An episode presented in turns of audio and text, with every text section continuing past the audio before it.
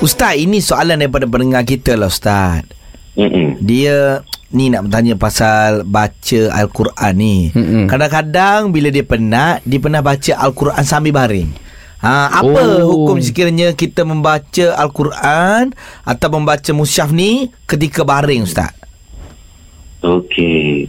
Uh, saya nak mengambil pandangan daripada Imam Nawawi. Imam Nawawi mm-hmm. dia ambil benda daripada uh, ayat Al-Quran surah Ali Imran ayat 191 okay. Alhamdulillah saya tanda tadi Allah يذكرون wa الذين wa 'ala قياما wa وعلى fi khalqi samawati wal السماوات Rabbana ma ما خلقت batila mhm. subhanaka سبحانك فقنا عذاب Ayat ni agak panjang tapi kita ambil uh, di awal terjemahnya golongan ulul albab adalah mereka yang sentiasa menyayati Allah. Mm Allah dalam keadaan berdiri duduk dan di atas lambung mereka ni di, di pembaringan berbaring Hmm. Ha, jadi berdasarkan ayat ni Imam Nawawi kata mengharuskan mana boleh baca Al-Quran dalam keadaan berdiri walaupun uh, dalam keadaan baring di atas katil sekalipun.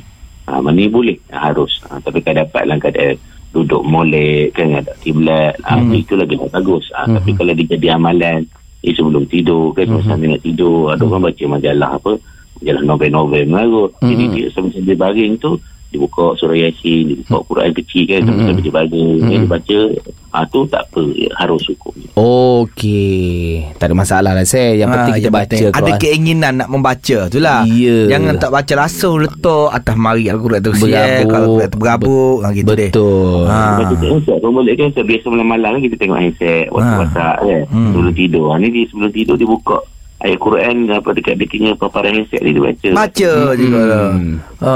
Jadi eloklah eh. Ya, ini kalau FIP tengok Al-Quran tak usah tengok. Ha, tu dia. Tu makan dia. Okey, terima kasih ya Ustaz.